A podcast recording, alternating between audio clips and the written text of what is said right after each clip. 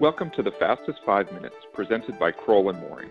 We are your co-hosts Peter Eyre and David Robbins, bringing you a bi-weekly summary of significant government contracts legal and regulatory developments that no government contracts lawyer or executive should be without.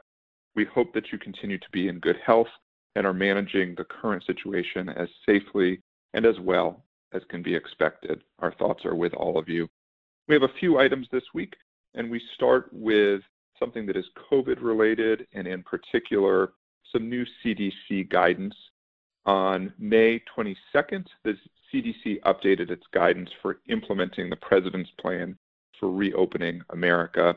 The guidance contains industry focused initiatives, activities, and tools that the CDC has developed. Obviously, this applies to both companies that are reopening, those that have remained in operation, but need to think about these additional protocols and actions because it sort of redefines the standard of care and what is viewed as reasonable. So this is really of interest to any company that is back in operations or continues to operate. So a lot of information there, some very specific and granular, some quite high level, but that's of interest to many of our clients Second item relates to DPA, Defense Production Act. More action on this. It's been a lot of activity over the last number of months. Here on May 14th, the President issued an executive order delegating authority under the DPA to the Chief Executive Officer of the United States International Development Finance Corporation to respond to the outbreak. It essentially delegates funding and loan authority to the Defense Finance Corporation. So many of our clients and many companies out there have started hearing from this entity about Title III authority under the DPA. Under this executive order, the loan authority is limited to certain types of loans, but there's also much broader authority that we're seeing this entity start to utilize. So quite a bit of activity there and something to talk a little bit about. David, over to you.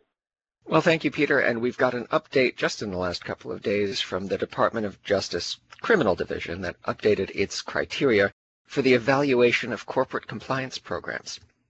And these are the instructions that are given to prosecutors for, among other things, deciding how to sentence, how to charge, uh, whether to bring a case, etc. And the notable enhancements here follow guidance previously issued a little over a year ago we talked about this at length at the time, and there were some events that Crowell did to announce and further explain on this guidance. These additions are more sort of specific pinpoint clarifications. For example, there's enhanced guidance concerning acquisition related diligence, and there's also an acknowledgement that pre acquisition diligence may not always be possible. The guidance as written really put an emphasis on pre acquisition diligence, but as Peter and I noted, when the guidance came out. In, in public market deals, that's not always possible, so it was an open question. So this document closes some of those open questions with some more common sense answers. And there's some more guidance for how to assess whether a compliance program is a paper program or whether it's appropriately resourced. And there's a big push into data. What sort of data is available? Does it enable continuous interaction, improvement, reaction, and you name it? So the document is interesting, well worth a read to those interested in this topic. We'd also like to take a quick minute to tell you about a change here at the Fastest 5 Minutes. This will be my last Fastest 5 Minutes recording. I'm grateful that Crowell and that Peter were willing to join me in creating this podcast four years ago, and we're all delighted with the success it's become. Everywhere we go and speak, inevitably someone mentions how very much they appreciate the podcast and how they listen to it regularly and we're so glad that you enjoy it.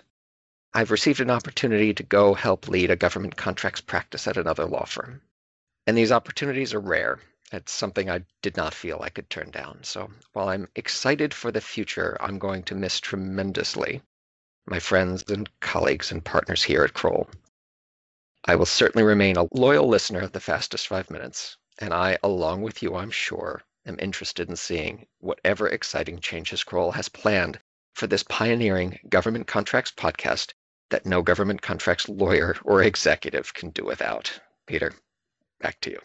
Thank you so much, David. And we will certainly miss you and I'll miss doing this podcast with you, but there will certainly be many more podcasts ahead for the Fastest Five, and we wish you all the best on your new adventure. So, with that, we'll close this out. This has been the Fastest Five Minutes brought to you by Crowell and Moring. We'll be back in two weeks with our next podcast. If you have any questions, I can be reached at 202 624 2807. Thank you so much for listening. Be well and enjoy your day. The Fastest Five Minutes podcast is brought to you by Crowell and Moring LLP. Subscribe on Apple Podcasts. And if you enjoy our show, please leave us a review. You can find more information at crowell.com slash govconpodcast.